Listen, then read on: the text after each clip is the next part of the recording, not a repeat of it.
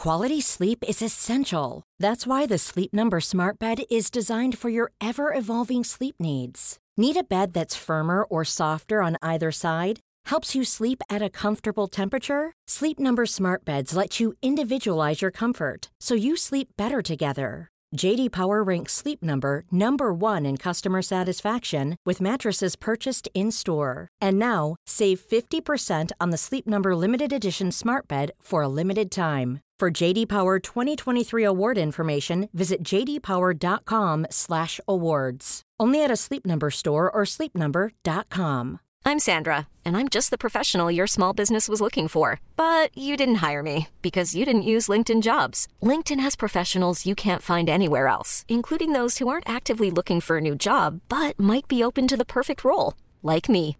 In a given month, over 70% of LinkedIn users don't visit other leading job sites. So if you're not looking on LinkedIn, you'll miss out on great candidates like Sandra. Start hiring professionals like a professional. Post your free job on linkedin.com/achieve today. A lot can happen in three years, like a chatbot may be your new best friend. But what won't change? Needing health insurance. United Healthcare Tri Term Medical Plans, underwritten by Golden Rule Insurance Company, offer flexible, budget friendly coverage that lasts nearly three years in some states. Learn more at uh1.com. Dagens gäster är ett par som lever livet på sina villkor och som flyttar berg med sitt samhällsengagemang och kärlek. Ett riktigt power couple som inspirerar och förändrar livet för många människor med bland annat föreläsningar och välgörenhetsinsamlingar. Välkomna Anja och Aron. Tack så mycket. Superkul att ha er här. Eh, nu kommer den stora frågan. Hur träffades ni? Ska jag börja? Vill du börja? Jag, jag, jag, jag, så här, Almedalen 2011. I- An- Anja jobbade på, på Barncancerfonden då. Eh, och jag var ambassadör för Barncancerfonden. Och så, så var vi i Almedalen med Barncancerfonden. Och så åks vi där och, och ja, klickade liksom och käkade lite lunch och lite sådär. Jag hade tjej och Anja hade kille. Och, ja, det var inte så mycket mer med det. Så det började på ett Almedals-event. Men sen hade vi, vi har alltid haft ett gott öga till varandra på något sätt. Alltid klickat. Så alltid när vi har sett så har vi sett till att prata med varandra. Ehm, och när Aron hade gjort slut med sin tjej. Då tänkte han så här. Anja, ska jag Den där Anja. Men vad var det, vad var det som, som klickade?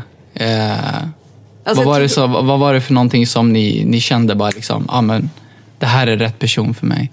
Ja men du vet, man känner så tydligt i hela kroppen att det är någonting med den här personen som gör att man vill vara den nära. Och jag hade inte någons, jag tror inte Aron heller egentligen hade funderat på att det skulle vara någonting romantiskt. Utan man bara klickar och vill vara med den här personen och ha roligt och man har bra energi. Och, eh, man, man blir fylld av någonting bra själv i kroppen. Man känner ju det väldigt tydligt. Man kan ju nästan bli kär i vänner också. Eh, Ja, så du, jag tror att du, för jag jobbade ju som chef på Barncancerfonden, då jobbade jag som chef för Giva Service. Eh, så jag såg allt umgänge med Aron som jobb på något sätt för att han var ambassadör. Eh, och tyckte att allting annat var otroligt opassande. och, och jag tror att Aron i det läget kände att det var en jättekul erövring att vara med en chef på Barncancerfonden. Ja, men det var ju lite spännande så. och sen vart det något mer. Ja, ja, men så en av våra gemensamma vänner, eller en kollega då, såg till att vi hamnade på samma AV. Eh, och sen övertalade Aron mig att gå med på en middag som jag trodde var jobb, en jobbmiddag. Ah, okej. Eh, och eh, jag tillbringade ganska lång tid med att säga nej, nej, nej, men det här, nej, men jag är för gammal för det och nej, det passar sig inte och nej, jag sitter i ledningsgruppen och nej, nej, nej.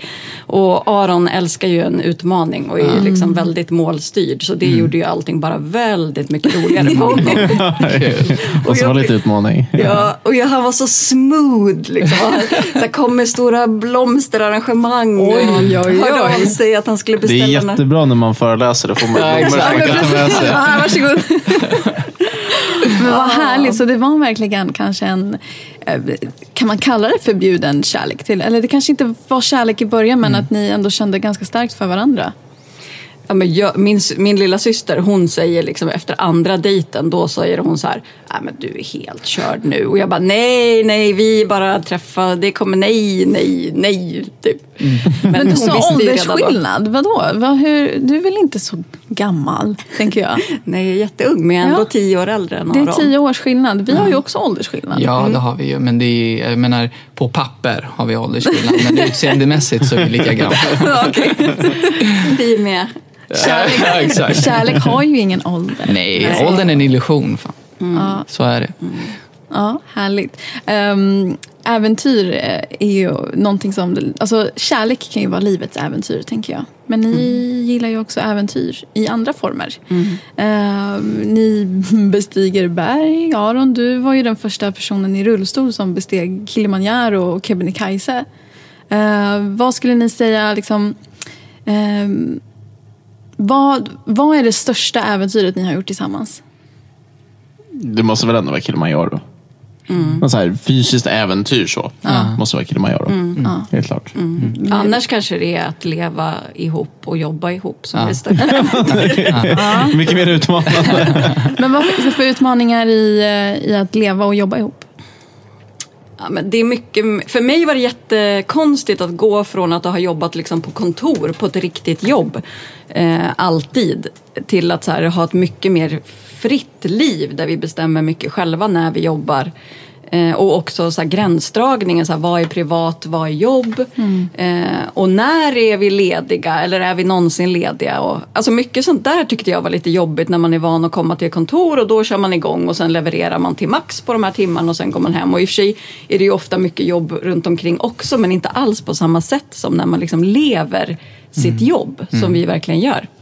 Ja, det, det är ju verkligen en, så här, någonstans en, en utmaning att driva företag och leva tillsammans. Och, s- Som man säger, när, när är vi lediga och när är vi inte lediga? Och Var går gränsen? Och ja, hela den biten.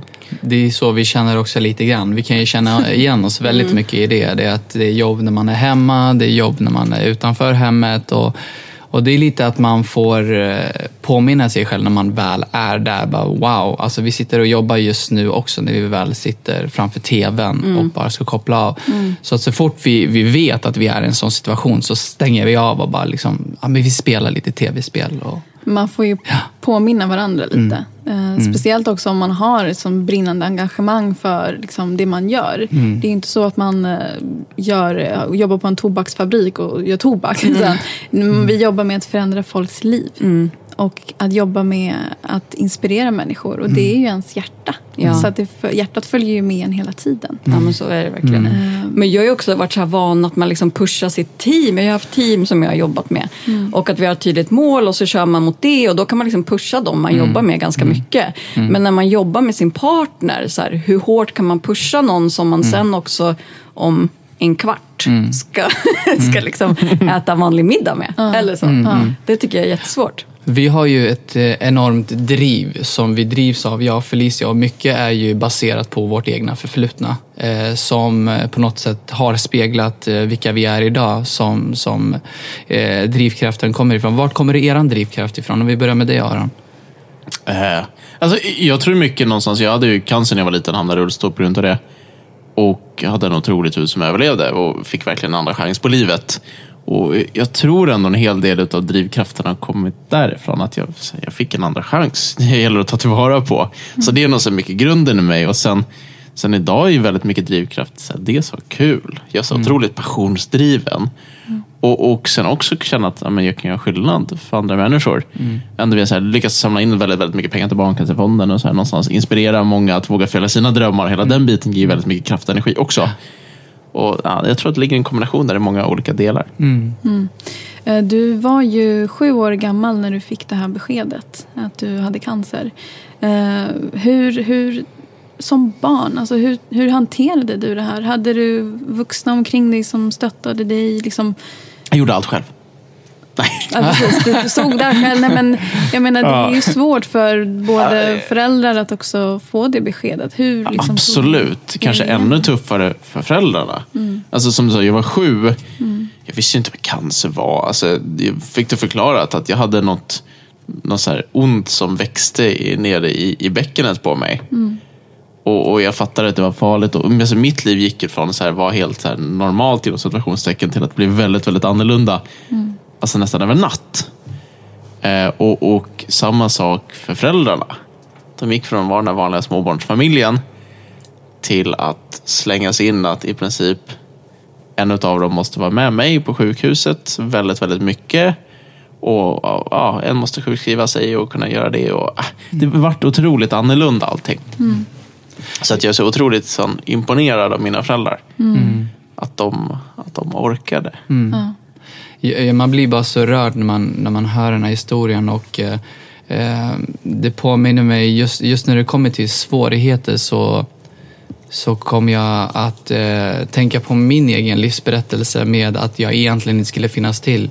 Mina föräldrar gjorde en abort eh, när de insåg att de var gravida med mig och två månader senare så inser min mamma att hon fortfarande är gravid med mig. Så att jag, jag skulle egentligen inte finnas till, jag är ett levande mirakel. Och att få veta det här eh, som sexåring så börjar man ifrågasätta sin egen ex- existens och undra om man verkligen eh, liksom passar in här eftersom man blev så mobbad när man var liten när man fick höra det här. Och, eh, hur viktigt känner ni eh, är det att försöka se eh, sina motgångar som en tillgång?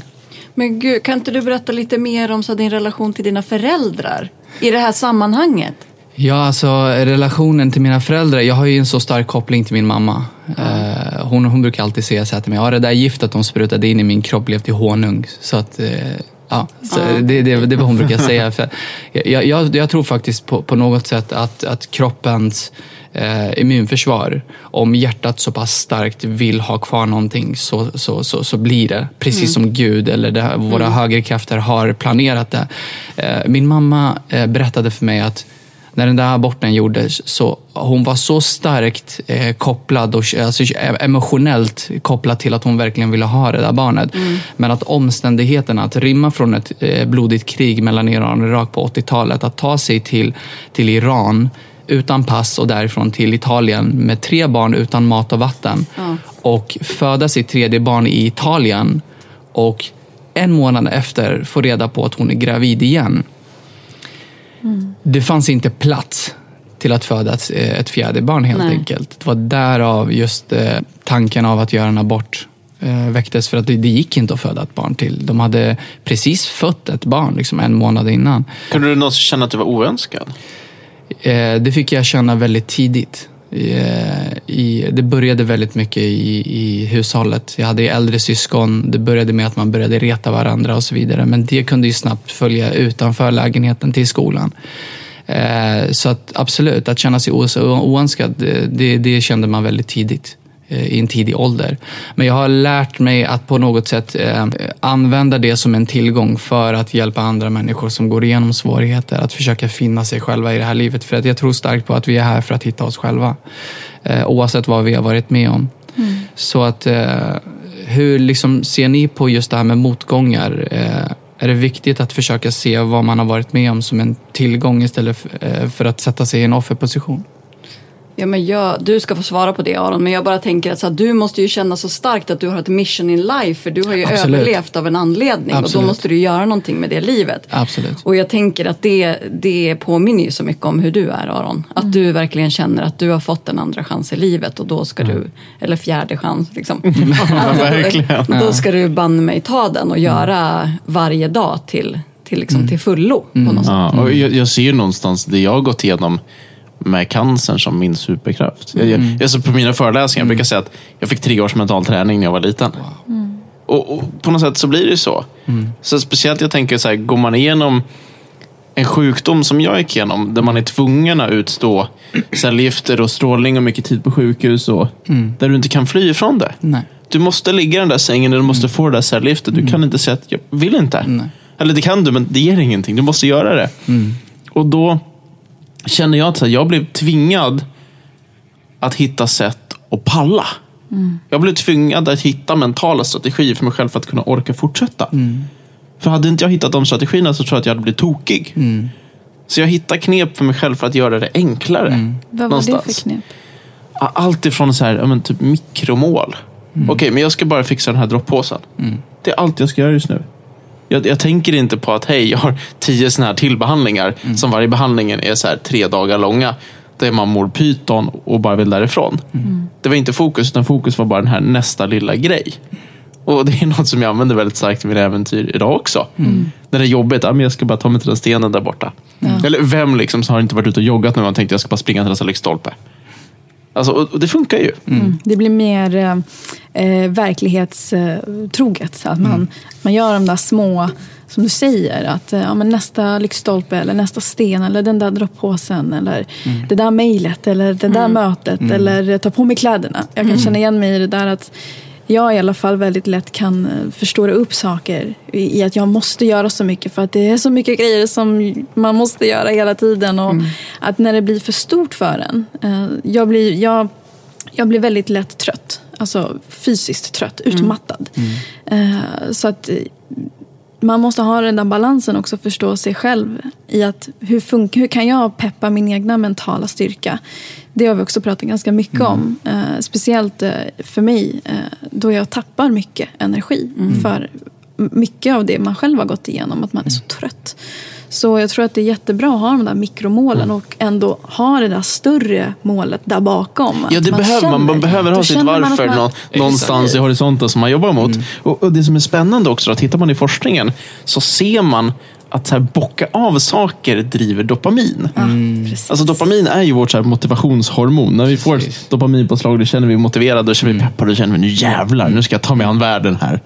Och man har sett i studier att har du en checklista där du får checka av saker. Varje gång du checkar av någonting, då får du en liten dopaminkick. Precis. Så att har man något stort projekt man ska göra, säg ja, men du ska sälja din bil till exempel. Bryt ner en massa smådelar. Bara, men jag ska tvätta bilen, jag ska städa bilen, jag ska fota bilen, jag ska lägga ut det på Blocket och sen ska jag sälja den. Då får du dopamin för varje liten grej. Precis. Smart. Istället för att du liksom bara går och stressar upp dig själv. Men jag har inte lyckats sälja den än. Nej, men du har gjort massa små saker som du inte gett dig själv cred för. Och, och kan man sätta det i system och göra såna här grejer så tror jag att man gör livet mycket enklare för sig själv. Absolut. Ja, men det är därför vi, när vi åstadkommer någon, alltså det kan vara en liten grej, en, en liten vardagsgrej. Vi, efter att vi har eh, gjort det så går vi och firar genom att kanske köpa en liten, ja, vi sätter oss på ett fik och tar ett glas vin till exempel. Eller tar en liten Glass. liten glass till exempel. Men mer för, så som Aron säger, att, att eh, just den här medvetenheten om att man har gjort någonting, att man har rört sig framåt. Det är väldigt viktigt att man, eh, att man eh, belyser det för sig själv. Det är jätteviktigt. Om jag hittar, så här, generellt tror jag hitta såna strategier för sig själv. Ja. För, att, för att göra livet lite enklare och lite roligare och lite bättre. Mm, absolut. Apropå humorn, hur viktig är humorn för er i er relation och i livet? Ja, men jätteviktig. Framförallt för dig. Jag gör en julbent äventyrare. Mm, precis. Göteborgs humor in the blood. Morsan är från Göteborg så jag får dra sådana Okej. dåliga. Och, och ni som inte nu ser det här, jag sitter i rullstol, alltså julbent. Ha, ha, ha. Förklarar ordentligt. Men det där skratt är ju verkligen en uh, otrolig uh, läkande faktor. Verkligen. Eh, det har jag ju fått eh, förstå mer, speciellt när jag lever med dig Goran. Eh, att skratta, vad, vad härligt det är och speciellt eh, också attityd och mentalitet och inställning till de situationer som livet ger en. Eh, att eh, kunna skratta eller att kanske också kunna gråta emellanåt. Eh, men eh, vad, gud, jag såg på mina anteckningar nu, på tal om humor. Hur gick det med tån? Tå, ja, ja, vi, vi var lite sena hit i morse för jag fick för mig att jag skulle klippa mina naglar och då tänkte jag vi tar tånaglar vi ändå håller på. Och så lyckas jag klippa mig i tån. Och mina, mina fötter började blöda så fortsätter det gärna blöda en stund så att ja, vi fick plåstra och bandagera det hemma. Men, men tillbaka till det här med humor och, och kunna skratta tillsammans. Jag skidade till Sydpolen för vad är det, drygt två år sedan nu. Du- Du skidade till Sydpolen. Ja. Skidade ungefär 30 mil i minus, ner till minus 40 grader någonting och bodde ett litet tält och sådär. Och, och då gjorde jag det tillsammans med, en- med en guide som heter Doug. En amerikansk snubbe som är så här, grym guide, men vi kom väl inte riktigt så superbra överens. Vi var inte bästa teamet. så. För det, det som jag verkligen uppskattar när man är ute på äventyr, man, man kämpar och sliter och lider tillsammans i så här 14 timmar och bara köttar. Och så kommer man in i tältet på kvällen, man käkar sin middag och på något sätt så garvar man åt sin egen misär. jag, jag kan ändå tycka att det är vackert. Och det gick liksom inte riktigt att göra med Doug. Och, och då var det, ju, var det ju det jag fick göra. Så här, på kvällen så ringde jag satellittelefonen hem till Anja och så kunde, kunde vi skratta åt saker istället. Så jag fick Ja. få ut skrattet där. För att, och det var så förlösande att bara kunna, kunna prata med någon som man så här, känner sig hemma och bekväm med och bara kunna skratta tillsammans. För, för det, jag, vi liksom, det gick inte riktigt med Dag. Så det här var så, det var så underbart att få se fram emot det där samtalet varje kväll. Men det är en sån häftig upplevelse tror jag för oss båda. För att Aron befinner sig så otroligt isolerad. Men ändå har vi ju den här satellittelefonen. Så jag ligger liksom i sängen på kvällen och Aron ligger i sitt tält. Och vi kommer ju otroligt nära varandra då. Mm, det Eh, var väldigt fint. Väldigt, väldigt fint. Och det byggde så himla mycket av vår relation. Att liksom kunna vara där när det är som allra, allra, allra, allra tuffast. Och det var ju jättebra och stärkande för oss. För hade Dag varit den här superbra polaren och kunnat vara det här stödet och de hade hittat stöd i varandra. Då hade ju vi kanske inte fördjupat vår relation på det sättet som vi gjorde då. För det blev så viktigt. Det blev liksom livlinan ut på något sätt för att du skulle orka. Och gav ju mig en jätteviktig uppgift varje dag. Att vara den här klippan liksom. Eller det som bara kunde ta bort tankarna lite och få honom att skratta. eller liksom, ja, ni vet. Gråta lite. Men och det tror jag är så viktigt både i arbetslivet men också när man lever tillsammans att man har den här någon att hålla i. När det, och det måste ju ni också känna. Ni har liksom olika bakgrunder och tuffa saker ni har gått igenom. Att man kan hitta stödet i varandra. Och, eh, orka pusha när den andra inte orkar och, och bytas av i det också. Absolut. Vad tycker ni är den viktigaste principen att ha för att jobba ihop eh, som par? Där blir det tyst. Oh, viktigaste princip för att jobba tillsammans. Jag vet inte om vi har någon specifik så, men... Nej, vad, vad säger du? Vad ska, vi, ska vi dra till med? Den viktigaste principen. Ja, men den viktigaste principen är väl på något sätt respekten. Men viktigast för att orka är ju liksom lusten på något sätt. Drivet och lusten och att man kommer vidare. Och friheten, det måste ju ni också känna. Man är fri på ett annat sätt än man var, än jag kände mig innan i alla fall. Mm, ja, det, det är ju väldigt befriande att ha väldigt så här, flexibla timmar. Jag tycker att det är en fantastisk eh, utmaning att leva och jobba ihop. Speciellt återigen när vi jobbar med sådana här viktiga frågor. Eh, och att, ehm, precis som du säger Anna, jag bara tänker, jag blir nyfiken på, på dig. För att både Aron och Goran är ju så otroligt drivna. Eh, och att få möta någon annan som finns där. Alltså jag, jag, jag är nyfiken på hur du finns till för Aron. För jag menar, du får ju ta del av hans hela livsberättelse och se när han är där ute och föreläser och inspirerar och hjälper människor. Och att du nu är en del av det, för du är ju vd på ert gemensamma bolag och du finns där och hjälper honom och stöttar honom och är kreativ. Vad, vad gör du bakom liksom, kulisserna? Ja, men jag är ju allt ifrån, ja, men det är högt som lågt. Liksom. Tar hand om våra partners samtidigt som jag gör all ekonomiredovisning. Och så. Det är både hur kul som helst och också precis lika tråkigt som alla administrativa uppgifter alla. Jag hade aldrig pallat det. Det är ju inte Aron heller. Exakt. Nej, jag, jag, alltså, Anja är ju lite mer struktur än vad jag är, kan, vi, kan vi helt klart säga. Håller lite mer ordning och reda på saker och hela den biten. Men- Och, och sen gör hon jättemycket, liksom, jobbar med våra sponsorer och samarbetspartners, hela den biten. Eh, till att vara med och liksom, lägga upp strategier för saker och ting och framtid och visioner och hela den biten. Men jag drivs så mycket av att göra skillnad, alltså precis som ni båda gör och säkert du också. Ehm, och liksom hela mitt arbetsliv har gått ut på det på något sätt. Och jag bestämde mig väldigt tidigt för att om jag bara kan förändra en människas liv, då är det värt hur mycket som helst, allt i världen. Och när jag får vara så här nära Aron och jobba nära Aron, då har jag så många stunder där jag får se det. Ehm, vi har ju hur många exempel som helst på när det kommer fram en mamma till Aron och berättar om hur mycket han har förändrat hennes barns liv. Bara genom att i princip finnas till och visa att man kan vara annorlunda och, och göra mirakel. Och att det har väckt någonting i deras barn. Eller när någon läser Arons bok eh, Aron Tiger bestiger berg. Eh, det är en barnbok som vi har skrivit tillsammans med en barnboksförfattare och Smultron förlag. Ebba Omarsson, hon är helt fantastisk. Vi har ju den här framför oss. Ja, och då, där vi har fått så fin respons på den där och så mycket fina videos från barn som ska ut på äventyr. Ehm, nej, det, det, det berör mig så mycket. Alltså jag skulle kunna jobba hur hårt som helst bara för att få läsa ett av de här mejlen. Alltså vi har ju en sån fin berättelse nu i nära tid som har att göra med, med det assistansbolag som Aron är delägare i. Ehm, men kan inte du berätta om han pojken som... Ja, ja, men det var väldigt fint. Vi, jag, vi, vi driver ett, ett assistansbolag som heter Team Arne Assistans som, som tillhandahåller så här personlig assistans för personer med funktionsnedsättning. Så har du en fun- funktionsnedsättning så kan du ha rätt till att ha en assistent som, som hjälper dig i livet för att kunna klara ditt liv helt enkelt. Och, och med det här assistansbolaget så har vi, vi anordnar lite aktivitetsdagar. För så här, vår vision och det vi vill göra som är annorlunda är att vi vi vill hjälpa människor oavsett förutsättningar att kunna leva sitt liv fullt ut. Och om det nu är att hålla på med så här, sport, eller äventyr, eller musik, eller I don't know. Liksom. Men vi vill kunna, kunna pusha folk och inspirera folk till att kunna göra det.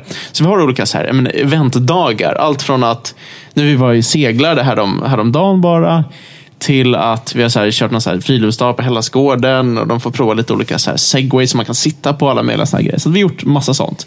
Och på en sån här dag för var en, drygt en månad sedan så, så, så sa Mia som är vd i assistansbolaget några dagar innan, bara, det kommer komma en kille som heter Oskar. Han, han har haft cancer också, blev så precis friskförklarad, men blev tvungen att amputera sitt ben. Och, och han kommer komma och han är 13 år gammal och hans, hans mamma har liksom förvarnat att han, är, han har det jävligt tufft. För inte nog med att han har fått amputera benet, han har ofta också så väldigt, väldigt mycket smärtor från det liksom i amputationsområdet. Och han håller precis på att avgiftas för morfin. För han hade fått en massa, massa morfin för att kunna klara av smärtan. Och det blir man ju beroende av. Det blir som så här, vilken knarkare som helst på något sätt, så här, rent krasst. Så jag så här, visste att han skulle komma till den här dagen och bara, okej, hur ska jag kunna hjälpa honom? Hur kan jag supporta honom? Liksom, här, 13-åring som har jävligt tufft. Och vi kör igång med den där dagen i alla fall. Och, och en, en bit in i dagen så ser jag hur han kommer rullande med sin rullstol. Och jag kan bara se på håll, med liksom hela hans så här, kroppsspråk, hur, hur, liksom, hur jobbigt han tycker livet är. Han är så här, ihopdeppad och rullar långsamt och tittar, liksom, så här, keps på huvudet och bara tittar ner i marken. Typ. Och jag känner bara, okej, nu, nu, nu måste jag göra allt jag kan för att hjälpa honom. Bara bort med mina rädslor, nu, nu jävlar måste vi fixa det här. Och eh, fick honom, alltså, vi, vi hade så här ett utegym där, eller det finns ett utegym på Hellas där vi körde. Och tänkte okej, jag måste få honom att här, röra lite på sig. Men så, han ville inte det, han bara tittade ner och så här, hälsade på honom och det gick knappt. Och bara så här. Och, och liksom, sådana tillfällen känns det verkligen som, okej, nu, nu måste jag måste fan göra allt jag kan för den här ungen. Jag har gått igenom den här skiten själv. Är det någon som ska kunna hjälpa honom så måste det vara jag. Liksom. Och, och då sa jag väl någonstans, här, men jag vet, vet vilket helvete du går igenom. Jag har inte varit med om exakt samma sak, men jag har varit med om något liknande. Och det suger verkligen. Och, och bara försökte någonstans få honom att fatta att jag, så här, jag fattar. Och, och bara det tror jag så här, gjorde någonting i honom. Okej, här är någon som ändå förstår. Och så sa jag, men så här, jag vet inte vad vi kan göra mot din smärta. Jag har haft en del smärta själv. Men inte på din nivå. Men jag tänker vi ska testa lite grejer. Kan du inte kan du bara lita på mig här i några timmar? Så, så provar vi lite så här. Och han bara så här, så, så, mm, ja, okej då. Så, här. Så, så drog jag med honom ut i gymmet. Tänkte, men vi försöker köra igång och få igång hans kropp. För det, är det något man har så här sett i, i studier så är det så här, få igång kroppen och träna är väldigt bra mot smärta. Och försökte få igång honom att köra, men så här, det, vart- liksom ingenting. Jag körde lite så här, men äh, så här, kom igång lite. Liksom. Men det hände inte så mycket. Och han har inte tränat på, på jättelänge, gått igenom cellgift och strålning, hela den biten. Så, här, så att han, så att, nej, ingen, ingen kraft direkt. Men, men så, så var det en annan kille där som hette John som var med och körde också, sitter per mobil och bara så här, hur skön som helst, full med fart och bara värsta glädjen och bara så, här, oh, så här, ville göra allting liksom. Och så jag bara, Oskar, nej men nu får du vila. Nu ska John köra. Så fick jag in John och köra den här maskinen och köra såna här, ja men, vad, typ så här, Axelpress. axelpress, ja, precis i den här maskinen. Så han sitter och kör axelpress där, full fart. Och, och så, så, så säger jag åt Oskar, Oskar, nu måste du heja på John. Du måste ju heja på honom. Vi måste stötta honom nu så han kan köra ännu hårdare. Du vet, Oskar börjar heja lite där och sen säger jag bara, Oskar, what the fuck? Du hejar ju inte ordentligt. Du måste heja på riktigt. Och han bara så här, oh shit, liksom. Okej, nu måste jag göra något för den här personen istället. Så jag får honom sakta säkert någonstans här börja supporta John istället. Och, och på något sätt så så gör vi det där några gånger fram och tillbaka. Vi liksom byter, de får heja på varandra. Så ser man att något så börjar hända lite, Oskar. Gå från att bara så fokusera på sig själv och fokuserad på hur jobbigt han har det och ont han har det. Till att kunna få fokusera på någon annan och stötta någon annan. Jag tänker det finns en så här otrolig kraft i det där att kunna, kunna göra något för en annan människa. Även om man är så här otroligt nere själv. Och under den här dagen så kan man bara se hur han växer. Jag får honom att så prova någon så här segway som man kan sitta på och sen köra runt och racea med den där. Och man ser liksom Oscar så här lång, sakta men säkert där bli som en annan människa under den här dagen. Och jag så bara kan pusta ut. Bara, Tack gode gud att jag lyckades hjälpa till här på något sätt. Så jag lyckades så här ändå så här få honom att så men precis, bryta igenom. Och sen bara någon vecka senare så, så skriver hans mamma så här jättelångt inlägg på Facebook och så berättar om hela dess historia och allt sånt. Så avslutar med, med att skriva om den här dagen. Och, och skriver att han är som en annan människa. Som att det så här, har hänt någonting. Och det, Ja, men de åkte dit med en kille som inte vill vara med, som absolut inte vill följa med på den här dagen, som sitter och tittar ner i helt ihopsjunken och åker hem med en kille som sitter och sjunger i bilen och pratar oavbrutet. Alltså det är he- jag, jag grinar så mycket när jag tänker Ja. på den här. Och så träffade ju du honom i söndags igen. Jag var med och seglade nu söndags och är som en helt annan kille. Och det coola är att folk som känner honom sedan innan har följt hela hans resa med cancern. Har har liksom sett honom nu igen och börjat grina för att det är som en annan pojke. Wow. Och det är så här, Det är wow. så. Och att, att vi får vara med och jobba med sånt och kunna, kunna hjälpa personer som Oscar att någonstans här, se livet lite, lite annorlunda. är så, så jävla läckert. Det, det leder ju mig till nästa fråga. Är det inte det vi definierar som framgång? Att kunna förbättra en annan människas liv. Människor har ju så en skev bild av vad framgång är. Är- det, skulle du säga, framgång för dig Aron? Att kunna... Garanterat en del i det. Ja, Absolut. ja, Alltså det, det är få känslor som är så goa ja. som, som känslan att kunna hjälpa en annan människa. Mm. Helt klart. Vad skulle du säga Anja, vad är framgång för dig? Ja men det är absolut det.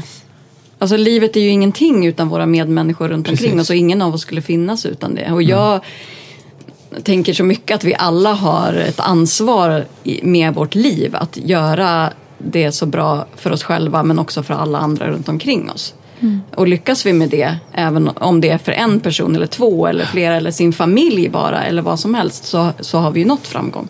Precis. Vi har ju väldigt många unga lyssnare som lyssnar och de har ju så skev bild av vad framgång är. Sen att få höra två inspirerande människor som sitter här, Anja och Aron, som pratar om att framgång är en del utav att hjälpa någon annan eh, kommer att förändra väldigt många människors liv. För det kan ju alla göra. Alla Absolut. kan ju sträcka ut sin hand utifrån eh, den man är, vad man har varit med om, vad man har för...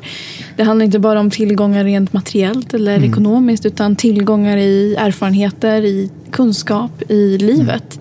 Eh, och jag tror att vi behöver påminna oss själva ibland om att eh, det där lilla bara av att se någon, så som du såg Oscar där, eh, kan faktiskt förändra förändra liv. Eh, att, att få känna sig sedd och hörd. Eh, att man inte blir sedd för ens eh, då funktions, funktionshinder. Och det stärker ju förmodligen honom i det. Det blir hans superkraft. Så Verkligen. jätte, jättefint. Och att känna att man bär ett, ett ansvar från någonting quote unquote, dåligt man har varit med om, någonting jobbigt. Att, att man känner att man, man har tagit ansvar för att hjälpa någon annan som går igenom eh, en liknande situation.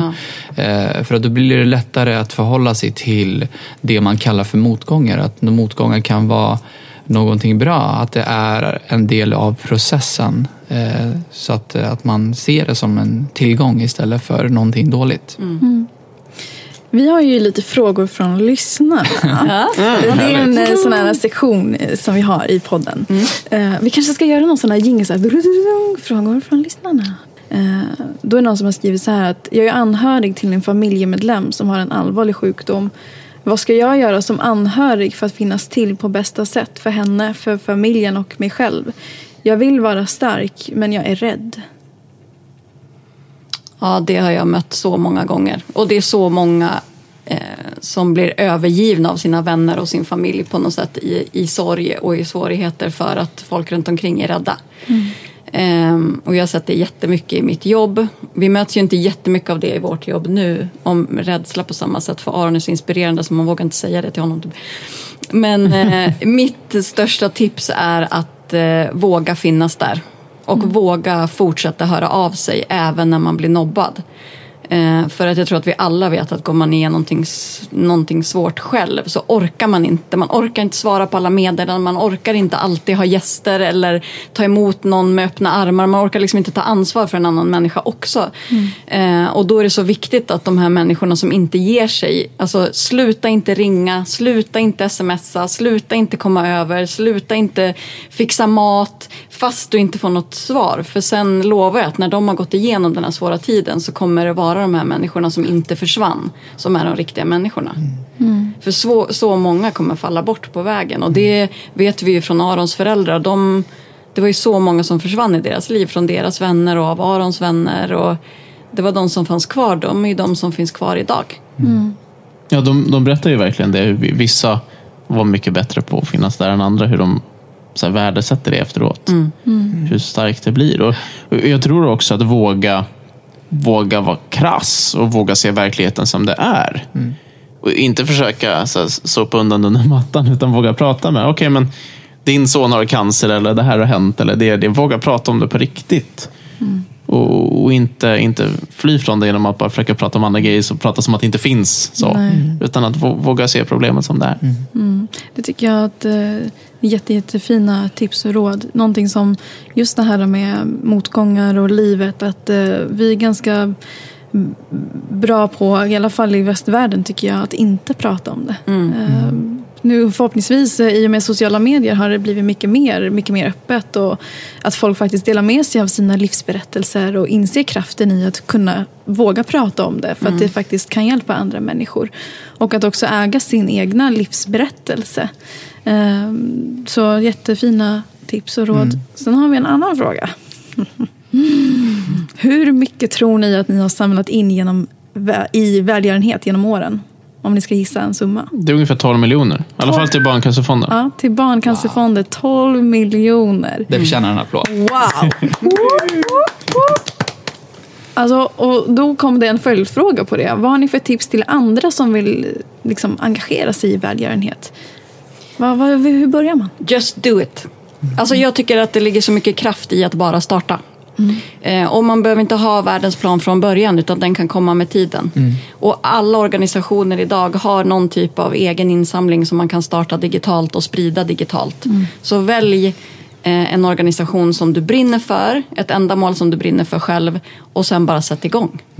Man kan göra, vi gör ju mycket liksom med våra äventyr eller med sportaktiviteter men du kan göra vad som helst. Om du är du duktig på att baka, men baka och sälj eller ehm, få, få folk runt omkring dig att engagera sig för, din, för din sak. Mm. Och jag tror också att alltså, anledningen till att liksom, de insamlingar som vi har gjort har, har genererat så mycket pengar tror jag är min historia. För att den blir så äkta, den blir så ärlig. Alltså, det blir på riktigt. Så Autentiskt. jag, jag tror också att så här, vill man verkligen så här, få hävstång på sin insamling så underlättar det om man har en så här, personlig koppling eller på något sätt en historia kring det. Så att att, utgå från sig själv. ja, så man kan kommunicera runt den. På. Alltså, jag tänker så här, sociala medier är ett otroligt bra verktyg för att, för att samla in mycket pengar. Och det är så, så vi har gjort våra insamlingar. Ja. Så väldigt, väldigt mycket genom Facebook och Instagram har varit de så här stora kanalerna för att få in riktigt mycket pengar. Och, och där har jag så här, kommunicerat min historia i olika vinklar och i så här, tillsammans med olika personer. Bland annat så en, en väldigt, väldigt nära vän till oss gick bort förra sommaren. Saga hette hon. Gick bort 17 år gammal i cancer.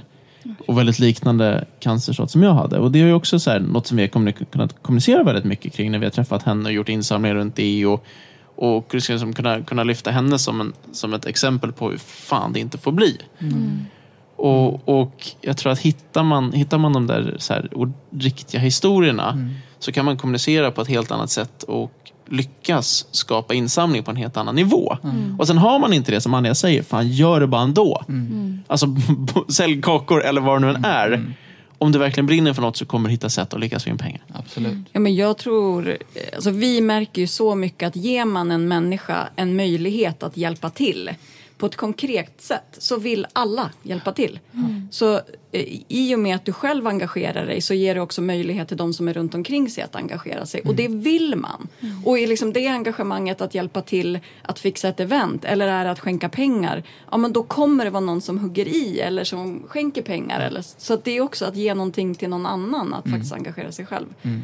Ehm, och jag tänker att man inte behöver ha det är bra med personlig koppling men det räcker med att man brinner. Det behöver inte vara världens största, bästa insamling. Just do it. Återigen de här mikro... Ja. Ja, att göra de där små stegen. Bara sätta igång. Eh, och så blir det kanske lite vad det blir. Men att vill man göra någonting stort, att det är bra att utgå från sig själv. Sin egna kanske livsberättelse eller vad som berör en, vad man har varit med om. Och som ni säger, att folk vill ju hjälpa. Men många kanske inte heller vet hur de ska Exakt. hjälpa. Men när de ser, ja här kan jag vara med. Ja, gud vad kul. Och så drar man med familjen och vänner och sprider på sociala medier. Ja, jag tänker, kan man göra något så här kopplat till sina intressen också så blir det kanske extra starkt. Vi, vi cyklade hela Sverige i somras. Och, och, och så gjorde vi en insamling till Barncancerfonden kopplat till det och sa att så här, vi kör en Forrest Gump. De som vill, vill hänga på får göra det. Och på sista etappen när vi cyklade från, var det från Ängelholm ner till Smygehuk, så i södra spetsen på Sverige, hade vi 150-200 cyklister med oss. Det var helt sanslöst. Alltså, det, var, det var verkligen den där Forrest Gump-klungan. Det var så jävla läckert. Och alla som var med skänkte en hundring. Liksom. Och vissa skänkte såklart mer. Och det var helt fantastiskt. Och det var så enkelt för folk att göra. Bara, vi hänger på cyklar, vi skänker en slant, vi så här, är med och gör Får en skillnad. Härlig dag tillsammans, ett minne för livet. Ja. Men alla de som var med och cyklade oss gjorde ju, liksom uppfyllde ju Arons vision om ett projekt som han ville göra. Men vi har aldrig fått så mycket kärlek efter ett projekt som vi fick då. För att alla som var med eller var med och hejade eller så, tackade så mycket för att de fick vara med i den här härliga gemenskapen och för det vi gjorde. Fast det är ju vi som ska tacka för att de var med och uppfyllde en dröm. Så det blev så mycket, det blev så här kärlekskalas, en så här kärlekscykling genom Sverige. För att vi fick så mycket kärlek trots att det var vi som ville ge så mycket kärlek till Ja. dem som vi mötte. Liksom. Vilket Ja, fint initiativ, verkligen. Vi har en eh, fråga till från en eh, lyssnare. Eh, Aron, har du funderat på att testa stand-up comedy? Vem kan den Just, vi kör har, ju, comedy. vi har ju en intro där med din tå som du kan. Precis. Åh, det Nej, men- Men man roliga har lite så humoristiska Ja. drag. Jag ser hans ögon, du vet. Han, eh, exakt. Nej, men, En show alltså, med Göteborgs humor. Ja, exakt. men jag tänker på föreläsningarna. att Så här, Du måste Ni- ha lite humor i det, eller hur? nej, ingen alls. Nej, men när jag började föreläsa, alltså jag har ju så tung story. Ja. Så att det var ju lätt att skapa en föreläsning som har varit väldigt djup och väldigt tung. Ja. Och, och jag insåg ganska tidigt att bara, hey, sk- ska det här bli riktigt bra så, så måste man liksom kunna släppa på trycket. Och det gör man med humor. Japp. Så att jag har övat, så- alltså, tränat mycket på att säga, okay, hur, hur skapar jag skratt? Hur gör jag så att det här blir en både djup och berörande, men också jävligt rolig föreläsning. Så att jag tror att de är ganska roliga nu i alla fall. och jag har fått lite sån feedback. Fan, det var ju som stand-up comedy nästan. så här. Du vet de dagarna man verkligen så on fire, bara får till det. Liksom. Ja. Ja, det hade varit kul att, köra stand-up någon gång och så prova det. Det hade varit så här... Jag fixar tre minuter till dig på scen. Ja, men. Ja, ja, Anja. Jag har ju utmanat Felicia också. Hon Men jag ska har ju, göra det. Hon Vill ni höra ett skämt? Eller? Ja. Ja, dra ett skämt.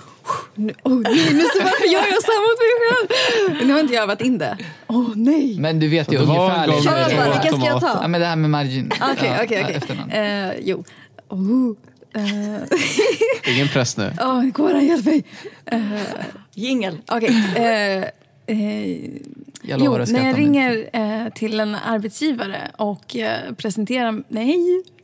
Jo, men det var, Jo, det var rätt Jag ringer en arbetsgivare på telefon och så presenterar jag mig. Så säger jag, jag heter Felicia. Men, nej! Nej, Goran! Jo, men dra den. Var det? Okej, ja, men jag ringer till en arbetsgivare och säger eh, att jag heter Marginano. Och så säger han i telefon, Marginano, men jag har inte beställt någon jävla pizza. Nej. Mitt efternamn då. och sen kan jag... Ja, nej men gud. Det, ja. Det var ganska kul, men jag tror du in det. I alla fall, för man ska aldrig behöva förklara ett skämt. Men skämtet var att jag har ett så konstigt efternamn som Marginano och att det låter som någon pizza. Ja, men någonting man hör på B3, va? Ja, vi nummer tre. Ta en En marginano. Marginano. Utan champinjoner. Ja, men jag ska faktiskt göra det, utmana mig själv. eh, För att jag är också föreläsare som dig Aron. Och att stå på scen är ju någonting man har gjort. Men där har ju varit att prata om livet och liksom seriösa saker. Och att stå på scen och dra skämt och, och vara rolig medvetet, det har jag aldrig gjort. Och det är ju ganska läskigt. Ja. Eh, Det finns ju, Goran, Ja, det finns ju en forskning som har, som har visat som eh, Eh, de hade gjort en forskning på vad människor var rädda för. Och på första plats så var det att stå på scen och dra skämt och tala. På andra plats var det att dö. Så människor är tydligen inte rädda för att dö. Vet du vad Goran, jag fick en idé. Vad fick du Vet du vad vi borde göra? Vi borde bjud- bjuda in Sveriges föreläsarelit. Ja. Utmana dem Och att köra tre minuter och stand-up. stand-up. Ja, ja. Absolut. Så kör vi en kväll Kul. av Ja. stand-up. Ja, kul. Eller hur? Inte? Är du på Aron? Ja, lätt. Superroligt. men, men jag tänker, det, det, det som hade varit häftigt att göra med stand-up är att kunna köra lite djupare stand-up. Ja. Berätta en så lite längre historia Ja. Och få in massa roliga element i den och som ändå Absolut. så här har någon sorts budskap. Absolut. Det hade varit läckert tycker jag. Ja, absolut. Men det är ju Eh, många komiker som också gör det. Som har otroligt viktiga budskap. Ja. Du, till Ja, exempel. ja, absolut. Eh, Jag, eh, som sagt, jag var ju tvungen, det är lite som Aron sa, när man står på scen och ska föreläsa så är det väldigt, när man pratar om som är djupa och tunga ämnen så är det väldigt viktigt att kombinera in humorn för att lätta på trycket. Annars blir det för stelt, det blir för, ja. Så att just när man pratar om, för, för mig till exempel, alltså stand-up handlar ju om att vara personlig. 95 procent av, av mitt material handlar ju liksom om mitt eget liv. Men det handlar om att kunna distansera sig från vad man är och försöka göra det till, på, på ett roligt sätt. Och på så sätt så helar man ju sig själv också. Genom att prata om det man har varit med om. Eh, så att 5 procent skulle jag nog säga är väldigt eh, eh, påhittat. Men eh, stand-up handlar om att vara personlig. Så man kan göra det på ett roligt sätt så är det ju bara fantastiskt. Man får en annan koppling till publiken också. Sen kan det komma, komma fram folk efteråt bara, var det där sant? Nej, det var inte sant att en groda, att jag hade sex med en groda i skogen. det, till exempel. Men, men, ja, ja. men eh, det är så kul när folk, "Och stä- var, hände det verkligen? Jag bara, nej, det är ett skämt. Men, eh, men men just, att, just att stå på scen och prata om sig själv. Jag menar, du vet, om folk aldrig har sett dig förut så vill de ju veta vem du är. Du kan ju inte börja prata om kossor och åsnor det första du står på scen. Man utgår ju, ja, grodor. Exakt. Man utgår ju alltid från sig själv för att få en koppling till publiken. Är du en väldigt stor och känd ståuppkomiker och folk känner till dig, då behöver du inte göra det för då vet de redan vem du är. Då kan du prata om just allt möjligt. Men publiken, för att få publikens acceptans så måste de, du, du, man måste på något sätt få deras respekt. De vill veta vem du är innan ja, man pratar om andra saker. Så man utgår alltid från sig själv när man kör stand-up. Men det vore en jätterolig utmaning. Ja, verkligen. Det var kul att göra. Och du är en person, verkar, du, du är en sån som utmanar dig själv. Så det skulle jag absolut testa på. Ja. Det omöjliga. Lägger in det i bucketlistorna. Ja, verkligen. Har ni en bucket list? Ja. Vill Ja, ni vi, har, om vi har en massa grejer vi vill göra i alla fall. Ja. Det är väl en bucketlist. Ja. Vill Vi har göra? ett väldigt stort, coolt projekt som vi har precis dragit igång nästan. Som är Arons nästa stora äventyr. Oh, är det top secret eller? Nej, nej, det är faktiskt inte hemligt. Vi, vi, har en, en dröm om, om Everest. Och, och, och det är väl så här fyra, fyra års projekt kanske. Att försöka ta sig till toppen på Everest. Wow. Och, och så här, först och främst är det ett projekt för att undersöka så här, är det, är det rimligt riskmässigt? Så att jag har varit ganska nära att dö redan. Jag vill inte dö på ett berg, det känns onödigt. Men skulle man kunna göra det med, med rimlig risk, sen är det klart allt har risker. Så. Eh, och bygga ett projekt och undersöka det och se, kan, kan jag klara av det? Men, men planen är i alla fall att ta sig till, till Basecamp nästa vår och vandra dit som ett första steg. Och, och sen efter det så kör vi på mot Vilket inspirerande mål. Men och ni får jättegärna hänga på. Ja, Alla som lätt. lyssnar och ni får jättegärna hänga på Ja, till jag Basecamp. ska, ska vi lätt. klättra Everest? inspirerande. ja, men till Basecamp. Ja. Ja, men absolut. Ja, men vi, planen är att köra en, liksom, en resa nästa vår och köra en insamling kopplat till det. Ja. Så de som lyssnar och är pepp Ja. kan få hänga med på den här resan. Så vi, Vi är vi, kommer, vi kommer lägga upp info på sociala medier så kan man ansöka om att få vara med i det här projektet. Ja, Då kommer vi samla in pengar till Barncancerfonden och vi, vi kommer vandra till, till Basecamp. Gud vad vi, vi vandrar är med. på. Ja, Ja, absolut. lätt. absolut. Nice. Yes. Snyggt, vi är fyra i alla fall. Ja. Ja, vi kan bli många. Som eh, avslutande fråga. Vad skulle ni ge för tips till den som lyssnar som vill uppfylla sin dröm? Vi börjar med dig Anja. Men jag har samma tips där som för insamlingen. Just do it. Börja bara. Vänta inte tills du har planerat allt det perfekta och allt, allt, allt. Bara börja i det lilla. Och sen sätt delmål som mikromål. Ett litet, litet. Hur börjar jag idag? Vad ska jag göra idag? Anja är för övrigt inte sponsrad av Nike. Förlåt. Men det är så bra. Är det inte bra? Jo, Jag bästa ska inte säga det igen. Det nu. Bästa sloganen. ja, men jag tror att det ligger väldigt mycket i det att bara ta ett första steg. Och, och ibland så behöver man någon som kan ge en knuff i den rätt riktning. Så alltså, jag gjorde Kebnekaise 2013. Det var mitt första äventyr. Jag gick från att vara friidrottare som skadade mig, jag var tvungen att lägga av med friidrott och tänka så här, vad gör jag nu? Det var verkligen så här vakuum i livet. Och då var det en kompis Johan som utmanade mig att bestiga Kebnekaise.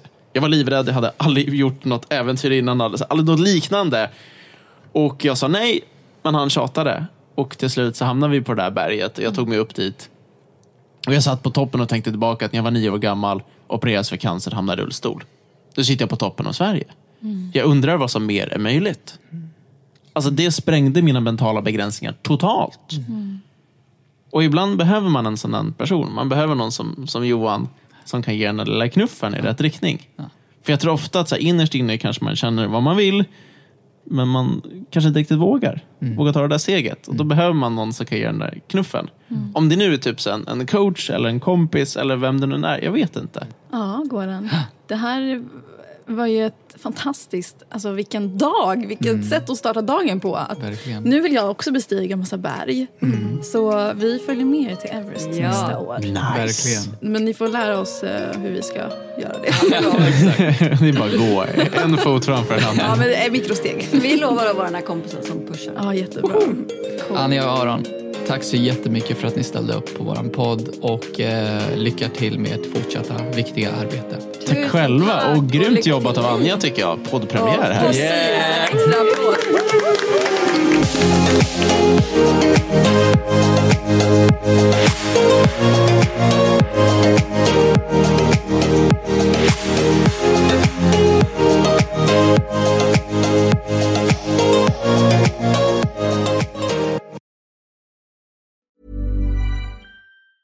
There's never been a faster or easier way to start your weight loss journey than with PlushCare. PlushCare accepts most insurance plans and gives you online access to board-certified physicians who can prescribe FDA-approved weight loss medications like Wigovi and Zepbound for those who qualify. Take charge of your health and speak with a board-certified physician about a weight loss plan that's right for you. Get started today at plushcare.com slash weight loss. That's plushcare.com slash weight loss. plushcare.com slash weight loss. Hey, it's Ryan Reynolds, and I'm here with Keith, co star of my upcoming film, If, only in theaters, May 17th. Do you want to tell people the big news? All right, I'll do it. Sign up now and you'll get unlimited for $15 a month in six months of Paramount Plus Essential Plan on us. Mintmobile.com slash switch. Upfront payment of $45 equivalent to $15 per month. Unlimited over 40 gigabytes per month. Face lower speeds. Videos at 480p. Active Mint customers by 531.24 get six months of Paramount Plus Essential Plan. Auto renews after six months. Offer ends May 31st, 2024. Separate Paramount Plus registration required. Terms and conditions apply if rated PG. Many of us have those stubborn pounds that seem impossible to lose, no matter how good we eat or how hard we work out. My solution is PlushCare. PlushCare is a leading telehealth provider with doctors who are there for you day and night to partner with you in your weight loss journey. They can prescribe FDA-approved weight loss medications like Wagovi and Zepbound for those who qualify. Plus, they accept most insurance plans. To get started, visit plushcare.com slash weight loss. That's plushcare.com slash weight loss. Cool fact a crocodile can't stick out its tongue. Also, you can get health insurance for a month or just under a year in some states. United Healthcare short term insurance plans, underwritten by Golden Rule Insurance Company, offer flexible, budget friendly coverage for you. Learn more at uh1.com. Quality sleep is essential. That's why the Sleep Number Smart Bed is designed for your ever evolving sleep needs. Need a bed that's firmer or softer on either side? Helps you sleep at a comfortable temperature? Sleep Number Smart Beds let you individualize your comfort so you sleep better together. JD Power ranks Sleep Number number 1 in customer satisfaction with mattresses purchased in-store. And now, save 50% on the Sleep Number limited edition Smart Bed for a limited time. For JD Power 2023 award information, visit jdpower.com/awards. Only at a Sleep Number store or sleepnumber.com.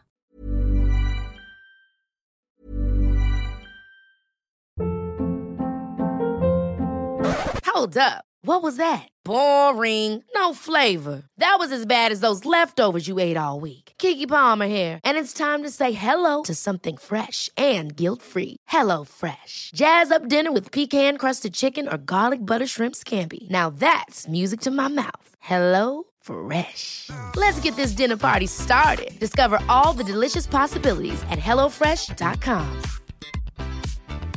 Planning for your next trip?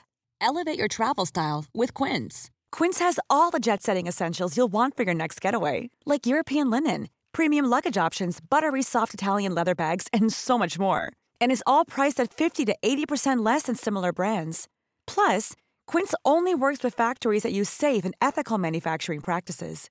Pack your bags with high-quality essentials you'll be wearing for vacations to come with Quince. Go to quince.com/pack for free shipping and 365-day returns.